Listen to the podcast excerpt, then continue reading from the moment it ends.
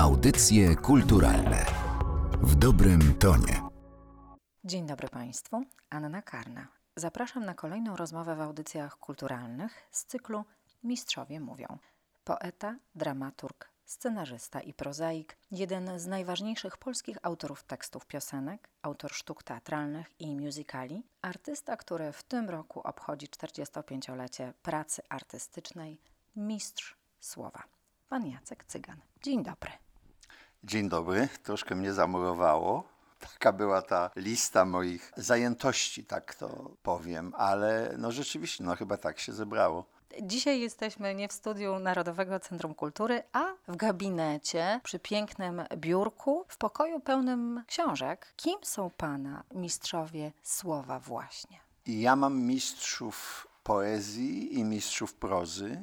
To rusztowanie pierwsze na pewno jest takie bardzo popularne, czyli mam pewnie takich jak pani. Natomiast to drugie, takie rusztowanie bardziej subtelne, to już są moi mistrzowie. I mogę powiedzieć tak, że jeśli chodzi o poezję polską, to naturalnie jest to Miłosz, Szymborska, a nie sięgajmy tak daleko, ale oczywiście Mickiewicz, Słowacki, Norwid. Z poetów, z którymi jeszcze mogłem się spotkać lub spotykam, to naturalnie Różewicz, Ewa Lipska, Grochowiak. Jeśli chodzi natomiast o poetów zagranicznych, to na pewno jest to Rilke, Apolinary. Jeśli chodzi natomiast o prozę, to tutaj można byłoby mówić bardzo długo, ale moim takim mistrzem naczelnym jest Sándor Márai i jestem mu wierny od lat. Dlaczego sięga pan po poezję? Poezja jakoś naturalnie się pojawiła w moim życiu i nie umiem sobie wyobrazić, że można nie podejść do półki i nie wyciągnąć jakiejś książeczki i poszukać tam czegoś, bo wiem, że tam jest, prawda? To jest takie, jakby się szło po jakichś śladach, prawda? Nieraz w lesie tak jest, że człowiek idzie i mówi, aż żebym wrócił, to sobie zapamiętam jakieś, prawda, ten dąb rozłożysty, te polany i potem idzie po tych śladach, żeby dojść do siebie, czyli do miejsca, z którego wyszedł. Ja też tak mam z wierszami, że na przykład na mojej szafce nocnej leży Paul Celan i wiem, że muszę przed snem jakiś wiersz jego przeczytać. Z kolei tutaj mam Rilkego, który też ma takie już założone strony przeze mnie jakimiś zakładkami, bo to są te miejsca, do których najbardziej wracam. Jest to absolutnie naturalne obcowanie, jak z obrazem, prawda, że trzeba spojrzeć na obraz, który wisi w domu, a przechodzi się codziennie obok niego, ale nagle muszę z nim trochę porozmawiać, poobcować. To jest taka rzeczywistość. To zapytam teraz o Rilkego właśnie, bo jemu poświęcony jest jeden z pana wierszy w tomiku Boskie Błędy. A tak się składa, że niedawno nowe pokolenie artystów coraz częściej sięga po poetów i Sanach sięgnęła po pana wiersz. Rozwijając Rilkego, wielu twierdzi, że to najwybitniejszy poeta XX wieku, mag pióra, wirtuos słowa. Co pan odnajduje w jego poezji? Ja najpierw się odniosę do tej niby sensacji, że artysta występująca pod pseudonimem Sanach, 25-letnia dziewczyna, skomponowała najpierw utwory do wierszy wybitnych poetów, Mickiewicza, Słowackiego, Szymborskiej, Asnyka i tak dalej. I tam się znalazł jeden z moich wierszy. I to wywołało ogromną sensację. Do mnie dzwoniło codziennie 20 kilku dziennikarzy z całej Polski, ze stacji radiowych, z portali różnych, pytając, jak w ogóle to jest możliwe i jak to się stało, że pan jest jedynym żyjącym poetą. I ja odpowiadałem pokornie, że pani Sanach udała się do sklepu, kupiła książkę pod tytułem Boskie Błędy, mój tomik wierszy ostatni i znalazła wiersz, do którego napisałam muzykę. Więc nie ma w tym żadnej sensacji. Nie brałem w tym udziału absolutnie. Nie znam jej przede wszystkim, ale odnoszę się z dużym szacunkiem do takiego pomysłu. Jeśli chodzi natomiast o mój wiersz Rozwijając Rilkego, bo jeszcze o niej oczywiście ci dziennikarze mówili, że w ogóle co to za wiersz i co to za tytuł jest Rozwijając Rilkego, a nawet kilku zmieniało ten tytuł. I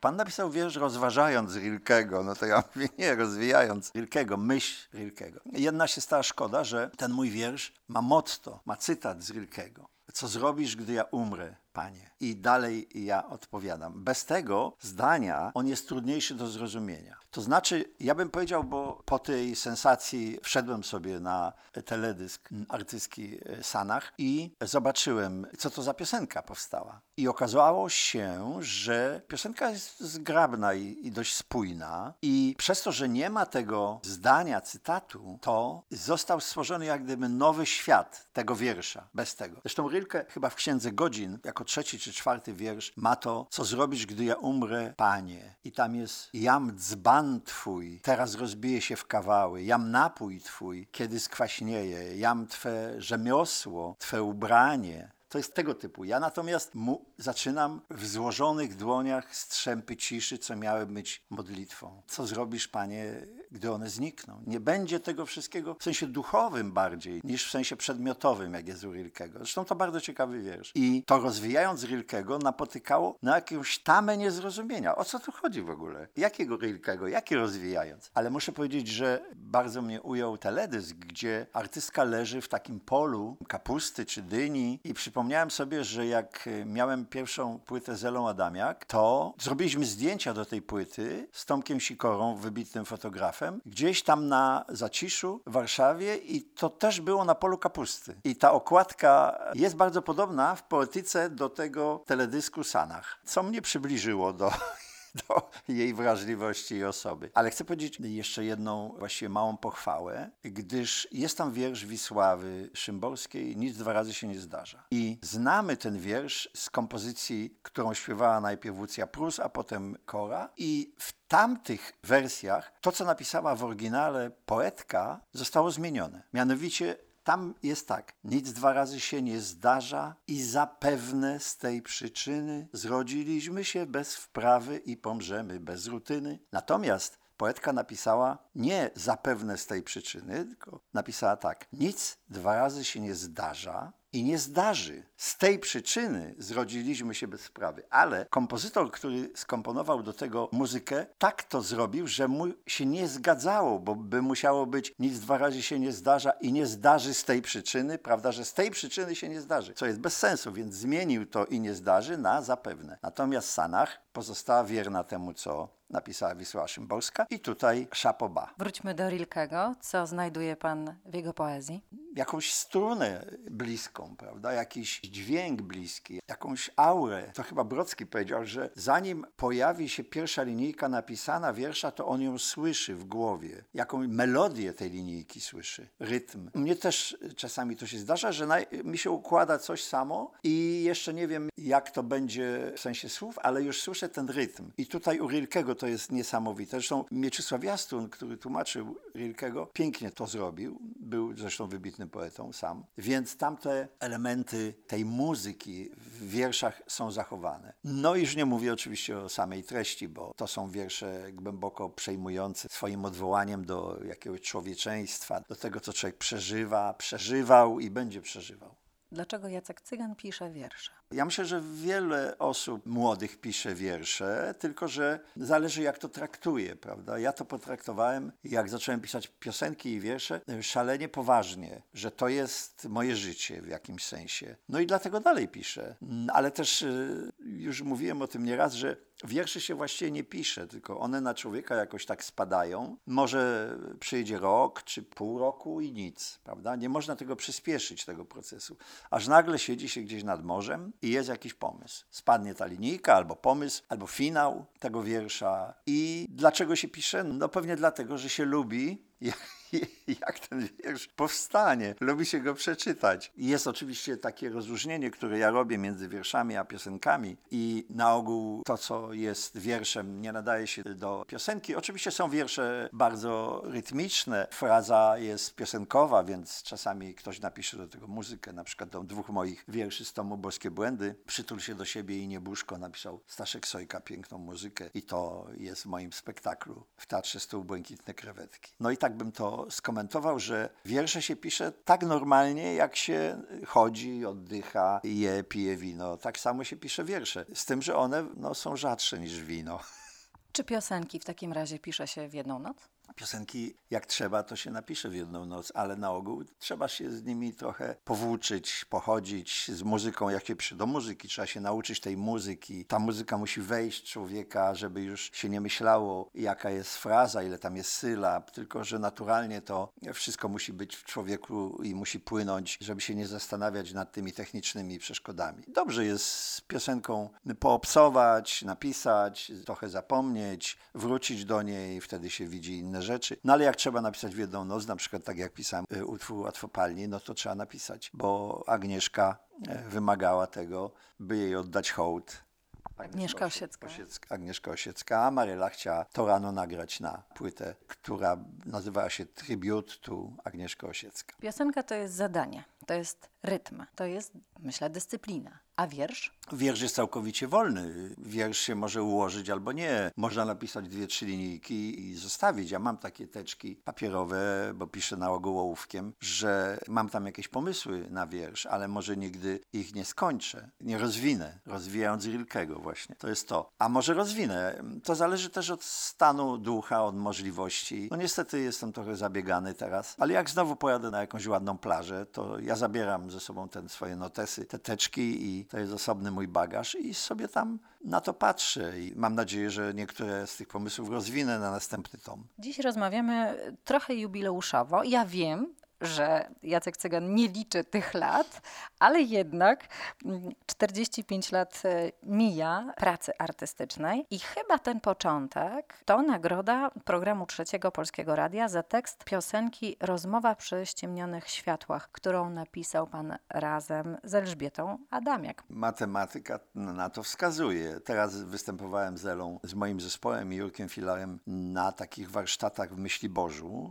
To są warsztaty dla młodych twórców i po tym koncercie laureatów, tych młodych ludzi, my mieliśmy swoje 1,5 godziny. Ela dalej pięknie śpiewa, oczywiście zaczęła od tej piosenki Rozmowa przy ściemnionych światłach i ja tak słuchałem w kulisie i tam jest: wróćmy do naszych spraw sprzed lata. Miałeś zadziwić cały świat, a nie spłoszyłeś nawet ptaka. O ludziach nie ma mowy. I ja teraz sobie uświadomiłem, że ja to napisałem właściwie dla Jurka Filara, bo myśmy się umawiali przed wakacjami, że on zrobi coś, skomponuje, coś tam wykończy, jakiś tekst, napisze muzykę, a on nic nie zrobił. I to była taka uwaga do niego, ale to jak dałem to Eli, to ona zrobiła swoją muzykę i to jest jak gdyby jej już piosenka. Ale Ela wydała teraz...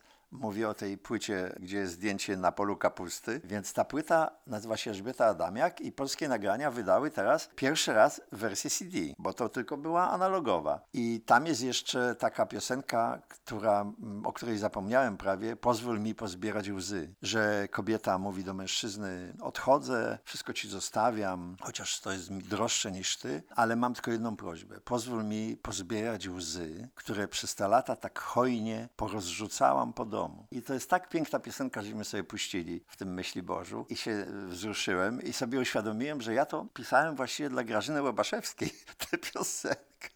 A Grażyna mi powiedziała: wiesz, ja takich smutnych to nie śpiewam. No i dałem Eli. Ela zrobiła piękną muzykę. A łatwiej się pisze smutne piosenki? Jak się okaże, jakbym sobie teraz zrobił rachunek sumienia, że u mnie jest więcej smutnych, to łatwiej, pewnie łatwiej. I trzeba mieć predyspozycję do pisania wesołych piosenek, na pewno. Zresztą co to znaczy wesoła piosenka? Pogodna, czy baw mnie, czy czas na duszy pogody jest smutną, czy wesołą? Trudno powiedzieć. Jak się pisze do muzyki, to trzeba napisać taki tekst, żeby oddał duszę tej muzyki. Jak kompozytor napisze smutną, to musi być smutna dusza, ale naturalnie jest tak, że piosenkę taką niesmutną, niedramatyczną, nieliryczną pisze się trudniej, a zwłaszcza o miłości, bo już przecież wszyscy piszą o miłości. Taką piosenkę normalną pisze się najtrudniej. Ja to mówię, że niby ona jest o niczym. Piosenki o niczym się pisze najtrudniej. Myśmy mieli takie zadanie z Ryszardem Rylkowskim, kiedy po płycie Dary Losu wpadliśmy na pomysł płyty live z koncertu w Teatrze Buffon. Były 2 dni, Ryszard śpiewał, że tam by się przydała nowa piosenka, a właściwie 2 nowe. Na początek i na koniec. I ja napisałem tekst, dałem Ryszardowi, on mówi: ja do tekstu nie piszę. Przecież wiesz, ja mówię: Rysiu, ale tam jest już melodia w tym tekście ukryta i to było intymnie, intymnie, ja tobie i ty mnie. No i troszkę pozmieniałem zwrotki, Ryszard napisał muzykę i to jest właśnie taki przykład piosenki Pozornie o niczym. Nic się tam nie dzieje, lubię naszą samotność we dwoje. Zanurzymy się w fotelach. I to, że udało się z tego wykrzesać jakieś ciepło z tej piosenki, jakiś urok, to jest też zasługa kompozytora i w tym wypadku wykonawcy, którym był Ryszard Rylkowski. A na końcu teraz sobie uświadomiłem, skoro pani mówi o tych jubileuszach i tym czasie uciekającym, że tam była piosenka na końcu, która powstała, tam było tak... Byłem ptakiem na mostach, co się w niebo chciał dostać, tam i tak dalej. Byłem światła, grą, cieniem. Teraz nagle mam 50 lat. Ryszard śpiewał. No i właśnie, kiedy to było? Wczoraj miał te 50 lat, a zabawki mną bawiły się, tak było. Która chwila jest najpiękniejsza dla autora słów? Jak znajdzie klucz do piosenki. Klucz, czyli pomysł. Bo w pisaniu tekstów piosenek najważniejszy jest pomysł. O czym to ma być? Co zbuduje tę sylwetkę artysty, który to śpiewa? Kim on ma być? Tak jak było Wypijmy za błędy, prawda? Chodziłem kilka miesięcy i nie wiedziałem, co zrobić z tą muzyką Ryszarda, aż w końcu wymyśliłem linijkę, czego może chcieć od życia taki gość jak ja, i to zbudowało wszystko. Więc ten moment jest najważniejszy. Jak się ma pomysł i się jest przekonanym, że on... Bo często jest tak, że ma się ten pomysł, ale nie wierzy się, że on zostanie. I szuka się dalej. I potem po zapisaniu kilku kartek tym moim ołówkiem się wraca, że ten jednak był najlepszy. I to jest dla autora ten przełom w pisaniu piosenek i właściwie najmilszy moment. Tak samo jak tutaj patrzy na nas ze swojej płyty złotej Zbyszek Wodecki, który dał mi muzykę, przecież jeszcze żył, kiedy pisałem dla niego ten Chwytaj dzień. I pomysł, kim on ma być w tej piosence. I to, że ma być takim człowiekiem horacjańskim, który kocha życie i każdy moment tego życia łakomie konsumuje, jak wspaniałe wino. To kiedy zrozumiałem, że to jest Zbyszek w tej piosence, to już potem poszło pisanie łatwiej. Wśród pana twórczości znajduje się także proza. Przez 20 lat współpracował pan z wybitnym krakowskim artystą, świadkiem historii, ostatnim klezmerem Galicji, Leopoldem Kozłowskim. To właśnie o nim napisał pan książkę Portret człowieka, artysty, portret epoki. Później napisał pan także sztukę jemu poświęconą. Z całą pewnością to jeden z najważniejszych pana artystów. Artystów i przyjaciół, ludzi, których mi teraz bardzo brakuje. Dlatego, że Leopold prawie codziennie do mnie dzwonił i tym swoim zdaniem, które brzmiało dzień dobry się z panem, rozjaśniał mi całą rzeczywistość. Bardzo mi go brakuje. Oczywiście ta sztuka teraz 3 lata po śmierci jest niezwykle ważna dla mnie. Ona miała premierę w urodziny Leopolda w zeszłym roku, w listopadzie, a teraz idzie cały rok. Zbyszek Zamachowski kreuje tam postać Leopolda Kozłowskiego. Są absolutne komplety w Krakowie, jest żywa muzyka. Dodałem Leopoldowi taką młodą uczennicę w przebiegu tej sztuki. Chcę, żeby to było w Warszawie 28 stycznia w Teatrze Polskim. Reżyser Krzysztof Jasiński tak to wymyślił, że Zbyszek Zamachowski nie jest 1:1 Leopold. Tylko zaczyna to tak, że mówi Jacek Cygan prosił, żebym państwu opowiedział o Leopoldzie Kozłowskim. I raz się wciela w niego, a raz się dystansuje, czytając o jego życiu, na przykład o niezwykle dramatycznych, tragicznych przeżyciach wojennych w getcie, w Przemyślanach pod Lwowem lub w lasach hanaczowskich, kiedy był tam w partyzantce. I to jest przez to bardzo naturalne i ludzie patrzą na Zbyszka raz jak na Leopolda, bo Zbyszek Zamachowski bardzo lubił się z Leopoldem, często przychodził do Klezmerhoiz, jak był w Krakowie, siadaliśmy razem albo on siadywał, gadali, więc chłonął ten jego dowcip też. No i taka to jest sztuka. Natomiast dalej gramy koncerty. Niedawno graliśmy w Busku koncert z tą grupą artystów, gdzie jest Marta Bizoń, Andrzej Róg, Kamila Klimczak, Renata Świerczyńska, Halina Jarczyk na skrzypcach, która z Leopoldem zawsze grała. To cały czas żyje i staramy się, żeby ta kultura, te pieśni, które Leopold mi kazał przetłumaczyć z jidysz na polski, a też napisaliśmy sami, żeby one żyły, bo to jest jak gdyby przedłużenie jego życia. Przetłumaczył pan z języka jidysz kilkadziesiąt starych żydowskich pieśni. To Leopold Kozłowski pana nauczył tego języka? Ja nie znam jidysz, tylko Leopold mi to tłumaczył w sensie nie tylko językowym, ale obyczajowym. Na przykład jest taka piosenka Rozinkę z Mandlen, rodzynki z migdałami. I on mówi, słuchaj, w przedsionku synagogi siedzi wdowa. U jej stóp leży biała kuska, ona kołysze synka w beciku i mówi mu, kiedy dorośniesz, zajmiesz się handlem, będzie geld, czyli pieniądze. I zawsze jak przyjdzie szabas, na naszym stole będą rodzynki z migdałami. Napisz to. Tak mówił. No i ja pisałem. No. I potem mu pokazywałem, czy to jest dobrze. Oczywiście, że to nie są dokładne tłumaczenia, ale najważniejsze jest, żeby oddać ducha tej piosenki, jakąś prawdę. No i tak żyliśmy. Nieraz było to śmieszne, bo raz mnie zaprosił do Krakowa. Mówi, słuchaj, teraz będzie najważniejsza żydowska piosenka, jaka jest. Ja mówię, jaki ma tytuł? Wie bist du gewein. Co to znaczy? Gdzie ty byłeś, jak pieniądze były?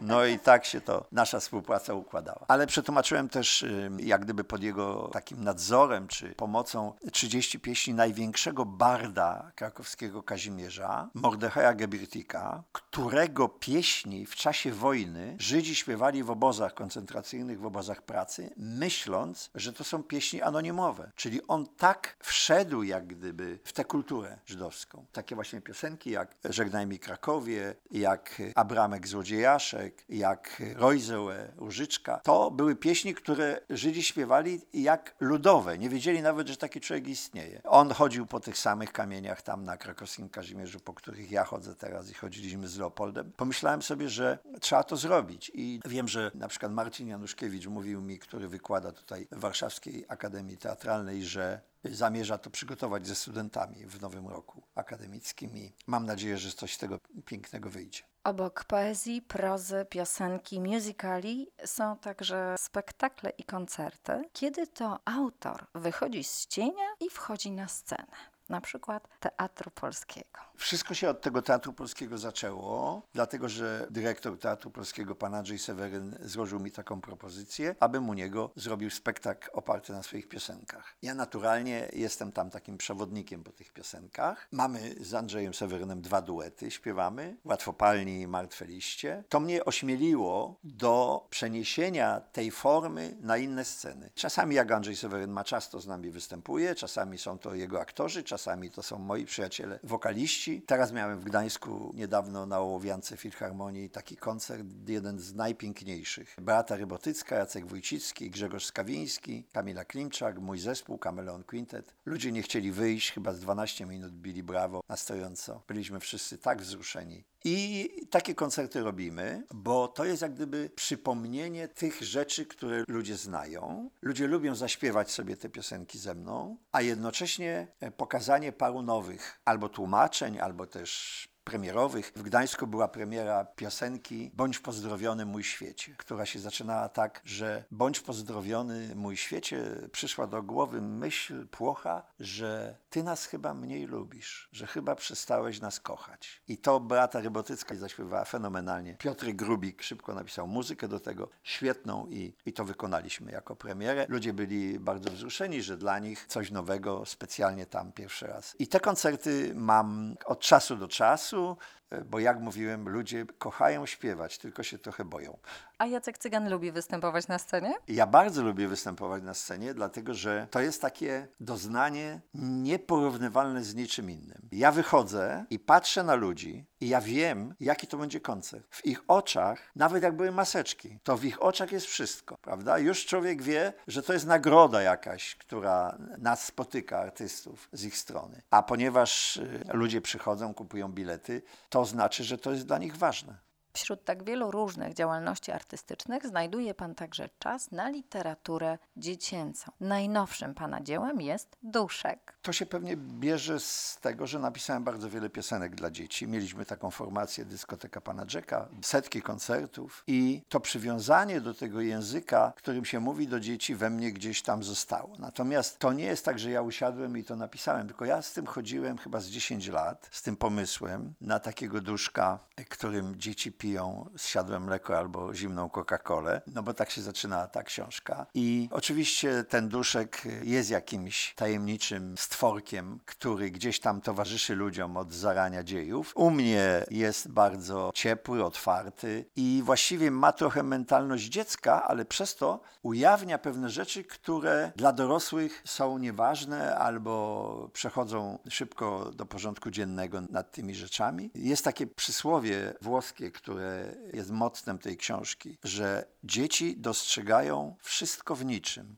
Dorośli dostrzegają nic we wszystkim. I z tego tytułu Duszek mój penetruje tajemnicze wnętrze, ale nie jest to jakiś średniowieczny zamek, tylko magazyn rzeczy niepotrzebnych w mieście. Po co ta książka jest? Chyba z dwóch powodów. Pierwsze, że to ja się trochę tym bawiłem pisząc, a drugi poważniejszy taki, że wydawało mi się, że jeżeli dziecko zobaczy, że można się w sposób tak ciepły odnosić do przedmiotów, do zabawek, to może potem przenieść to odnoszenie do świata w ogóle, do ludzi, do przyrody, mówię tu o ekologii, a z drugiej strony jest tam taka troska, że świat w tej pogoni za nowymi rzeczami stracił wszelki umiar i przypomina dziecko łakome, które się może zadławić albo najeść do jakiejś nieprzytomności. Jak śpiewa Perfekt pana słowami, wszystko ma swój czas. Piękna ta piosenka. I przychodzi kres na kres. No niestety nie bądźmy tacy pesymistyczni, ale przychodzi. Ja śpiewam jako pierwszą piosenkę w moich koncertach. Teraz wychodzę na scenę, żeby nie mówić dobry wieczór państwu i tak dalej. Jestem tym i tym. Tylko zaczynam od piosenki. Jestem już w drodze tyle lat. Mam taki bardzo rzadki fach. Odnawiam duszę. To też jest perfektu piosenka. Grzesiu Markowski to cudownie śpiewał. Ja to śpiewam z moim zespołem. Ludzie ze mną czasami, bo niektórzy to znają. I to jest taka misja chyba artystów, którą ja też robię w różny sposób. Odnawiam duszę. Bardzo dziękuję za rozmowę. I ja dziękuję i zawsze mówię na koniec publiczności, kochajcie się, kochajcie kulturę, kochajcie polskie piosenki, kochajcie wiersze. To jest świat, który jest najważniejszy, najcenniejszy. Gościem audycji kulturalnych w cyklu Mistrzowie Mówią był Jacek Cygan.